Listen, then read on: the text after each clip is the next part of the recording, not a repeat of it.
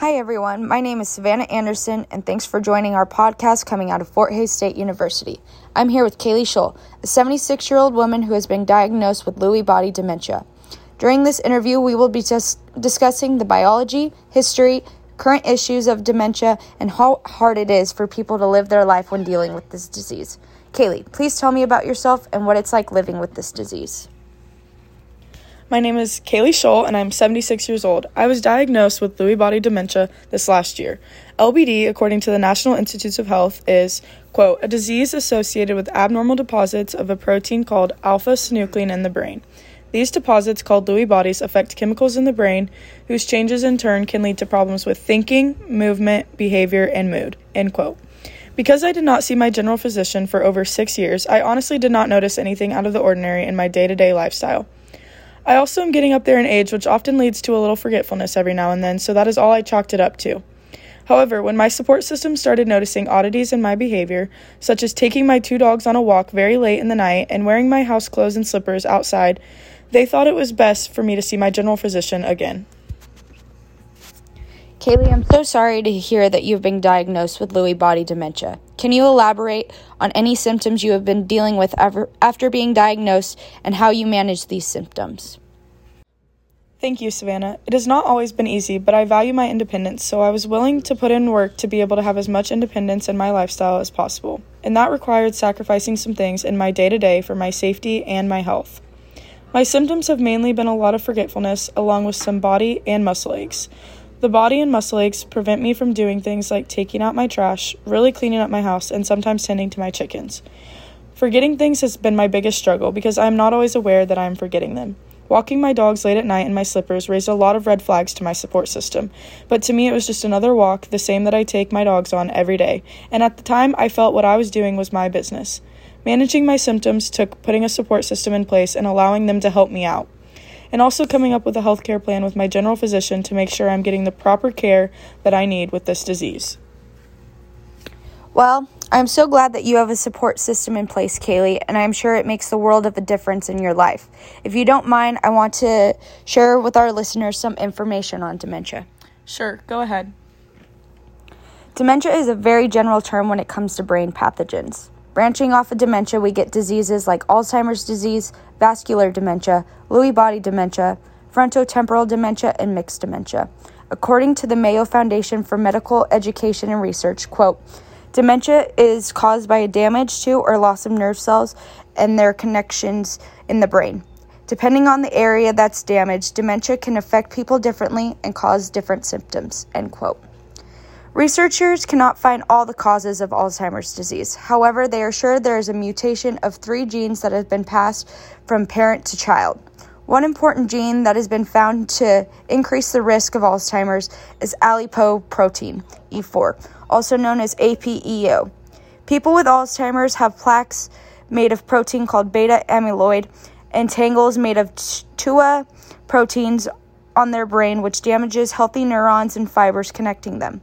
When it comes to vascular dementia, vessels that support blood to the brain are damaged, like damaging fibers in the white matter of the brain, which can cause symptoms like memory loss. Kaylee, do you remember what happened to uh, the what happens to the brain when it comes to having Lewy body dementia? Yes, I know that Lewy bodies are clumps of protein that also look balloon like. They are found in the brain. I also know that there are found in patients who have been diagnosed with Parkinson's disease and Alzheimer's disease. I also remember being told that this is the most progressive type of dementia.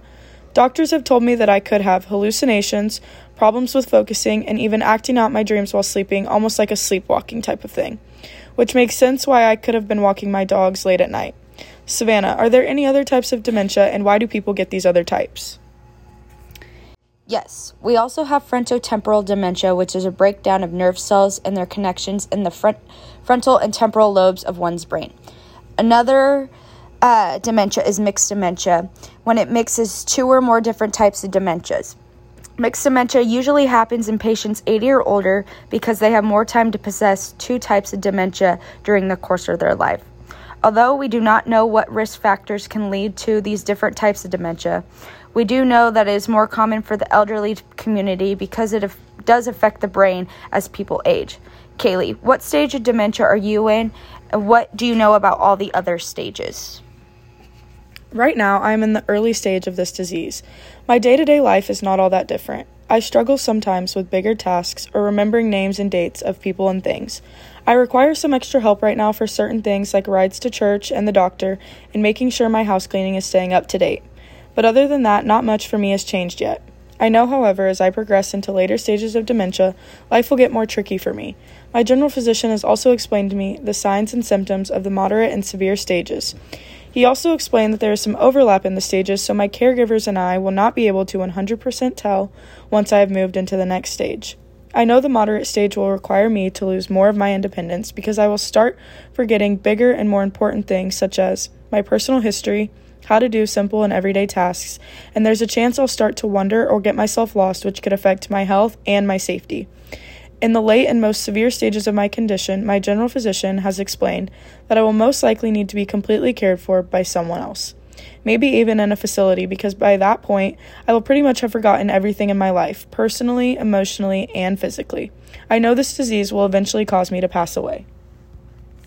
I cannot imagine how that must feel for you to know. This disease is truly awful.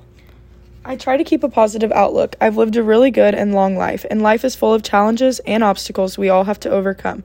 Dementia is just one of mine. That is awesome that you're keeping such a positive attitude. Do you mind if we briefly discuss some history of the disease to our listeners so they can fully understand this topic? Of course, I've looked into the history behind it, and I would love to go into more detail about it.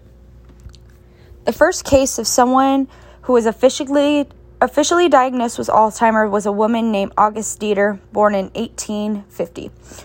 August was starting to have symptoms of memory loss, trouble sleeping, and problems with language in her early 50s. In 1901, her husband took her to the Institution for the Mentally Ill and Epileptics in Frankfurt, Germany, after he, she accused him for multiple times of being unfaithful and other disoriented symptoms. This is when August met Dr. Alois Alzheimer, a German psychiatrist and neuropathologist. Dr. Alzheimer's asked her what her name was, and she replied August. But when she then but when he then asked her what her husband's name was, she answered by giving her name again. This made Dr. Alzheimer very curious and interested in her condition. A while later, Alzheimer's moved to the Royal Psychiatric Clinic and heard of August's passing and had asked if he could have her brain and medical history be sent to him so he can examine them. In the story of August Deter, it quotes His findings of her brain revealed abnormalities and extensive atrophy in the cortex, the outer layer, which is responsible for memory, language, ju- judgment, and thought in general. End quote. Alzheimer was in awe that someone of her age had those type of findings because they were usually found in patients in their 70s. He came to the conclusion of why August was acting the way she was. We now know today she would have been diagnosed with Alzheimer's, and we wouldn't have known that if it wasn't for Dr. Alzheimer's findings. Now that we know the, about the first case of dementia being recorded, Kaylee, can you tell us about the progress and discovery of dementia? Of course. Like you said before, in 1906, Dr. Alzheimer discovered abnormalities in the cortex of the brain of August. Shortly after, in 1915, Dr. Alzheimer died, but millions were put into extensive research and strive to understand neurodegenerative disorders just like Alzheimer did. Shortly after, in 1931, Max Knoll and Ernest Ruska invented the electron microscope. This allowed researchers to look into brain cells a lot more closely, which has allowed scientists and doctors to diagnose and look into further research when it comes to brain pathogens. In 1968, researchers developed the first measurement scale for cognitive and functional decline, which has led the way for other cognitive scales to be invented in the future. In 1974, the National Institute of Aging was established by Congress, which supports Alzheimer's research. In 1984, George Glenner and Caine Wong identified beta amyloid, which is the biggest protein causing brain plaques and triggering nerve cell damage. This allowed researchers to work with the protein and research why it attaches to the brain and causes plaques.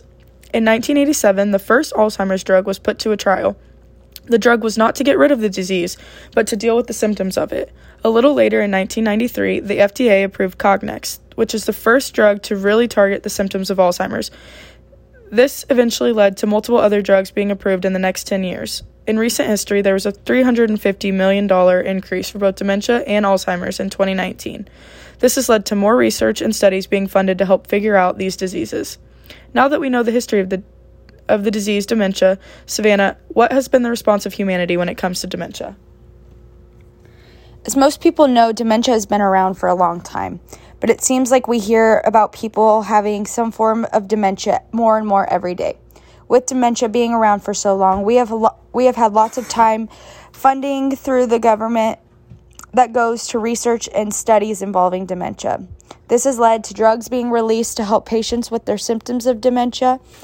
We also know the earliest signs of the de- disease. So, if we feel a loved one is experiencing some of the symptoms, we know we should get them into the hospital. With this funding, we have also learned of new tests that doctors can diagnose patients even with the earliest symptoms. We know that this disease ends up being pretty brutal for most loved ones to watch, but nurses, caregiver, nurses and caregivers are becoming a lot more understanding and compassionate when it comes to taking care of a patient with dementia. It is sad, but it seems like more people are starting to get dementia. However, we do have the resources and research to make patients feel comfortable when they are going through it, and hopefully someday we will be able to c- cure dementia. Now that we have talked about the history of dementia and how we have dealt with it in humanity, Kaylee, what are some of the current impacts of dementia? And should everyone be worried about getting dementia? While I don't believe anyone should be truly living their life in fear of anything, let alone dementia, there are things people should be concerned about in relation to this disease. According to Alzheimer's Disease International, quote, someone in the world develops dementia every 3 seconds. There are over 55 million people worldwide living with dementia in 2020. End quote. 60% of people diagnosed with dementia come from middle to low class income, which has led to over $818 billion being spent on dementia. This disease is very costly because it is slow growing, but when it does get bad, most family members aren't able to take care of their loved ones going through dementia. Family members are having to spend thousands on caregiving facilities to make sure their loved one is being taken care of to their best abilities. It is very hard socially as well. In the early stage, most patients do not know when they are getting worse. This can lead to driving unsafely, getting lost, and just being angry in general. This can ruin friendships and relationships with loved ones in general if they are not understanding of their condition. When it comes down to it, people should be prepared prepared to either get this disease or take care of someone with it. I agree that people should be concerned. Right now, we do not know if there are any risk factors to getting dementia. It isn't like if you smoke, you might get lung cancer. People of all different backgrounds, races, and genders are getting dementia, but we don't. Do not know why. We also do not have any cure for dementia yet. We do know that dementia does happen in the elderly community, but even the youth should be a little concerned of getting dementia when they grow old. Even though it is a disease that we see people get at the last times of their life, it is brutal and does take a toll on not only them, but everyone who loves them. That is why I believe people need to be at, le- at the very least cautious when it comes to this disease. Savannah, I know we said we should be concerned about dementia moving forward, but how do you think we should deal with dementia in today's world? Well, Kaylee, I believe people should be more informed on the topic. Like you said, this disease affects older population, but younger people should be able to pick out symptoms in their older relatives or people they're close to and should understand signs that could eventually happen to them someday as well. There's no definitive answer on how to prevent dementia fully. Factors range from old age, environment, genetics, and lifestyle, which makes it impossible to understand because the disease can still affect perfectly healthy people who are just older in age and have just the right combination of genes to develop dementia. It is hard for people to deal with the with a disease that's their that there's no scientific facts on how to completely prevent it from occurring. This is why I refer back to people just being informed on dementia signs and symptoms and what people can do to offer help to those suffering from the disease. To our listener listeners out there, if you know or are taking care of someone with dementia, the best thing to do for them is to make sure you are taking care of yourself because you cannot help them to your best ability if you're neglecting your own personal or your own physical and mental health needs. Other important things you can be doing to help are reducing frustrations, creating a precise, precise schedule, making sure they're in a safe environment, and being flexible and understanding with them. Those things, according to the Mayo Clinic, are some of the most critical things a person with dementia needs in their everyday lifestyle. I 100% agree with you on the importance of educating people on dementia. After all, it is a very common disease affecting people in our world today. Luckily for me, my neighbors and people that cared for me started noticing my odd behavior and got me to a doctor to be diagnosed before I put myself in harm's way due to my dementia. Other people with dementia do not always get so lucky. I'm curious, and I'm sure our listeners are too, on your opinion of future research on dementia. Have you looked into any research on dementia? Or is it a hard topic for you to discuss considering, unfortunately, this research will not help your health in any way? I know that I have looked into some research on this disease, but I am interested in what your thoughts are if you care to share. It can be hard for me sometimes knowing, yes, this disease will eventually take my life, but honestly, no, it does not bother me to discuss this because I get hope for people of younger generations when I look into the research on dementia. Hope that maybe someday doctors and scientists will have a way to eradicate this horrible disease and save so many future lives. The main research I've looked into is on risk factors for dementia. Did you know that 80% of people with dementia also show signs of cardiovascular disease, leading me to wonder about the condition of my own heart? I've never had a super heart healthy diet, and some researchers suggest a healthy heart can lead to a more healthy head in the later years of your life. Another aspect I've looked into is people who have a certain genetic mutation who end up developing early onset dementia. It is inevitable for them to, if they have this mutation, leading me into certain prevention studies I have looked into that are occurring right now. Two I'm familiar with are one that is being conducted by the Dominantly Inherited Alzheimer's Network, which is focused predominantly on people who have the genetic mutation that causes early onset dementia. This clinical trial focuses on using antibodies to try to reduce plaque buildup on the brain. Another study I've seen research on is a clinical trial called A4, which tests antibodies in people's ages 65 to 85 to see if this reduces their high risk of the disease. The use of antibodies to reduce plaque is the main kind of resistance I've, I've seen being used in trials I've looked into. While these studies are not going to help me any, I do help, hope they help somebody somewhere someday. Thank you for sharing that. I really admire, admire your positive outlook on your situation, and I'm glad that this research gives you hope. I know it certainly gives me hope as well that someday a cure or treatment will be discovered and dementia will be a thing of the past. Thank you for having me on this podcast today. I'm really glad we got to share all of this information with people out there listening. Thank you for coming in today, Kaylee. And of course, thank you to all of our listeners tuning in. Have a great day.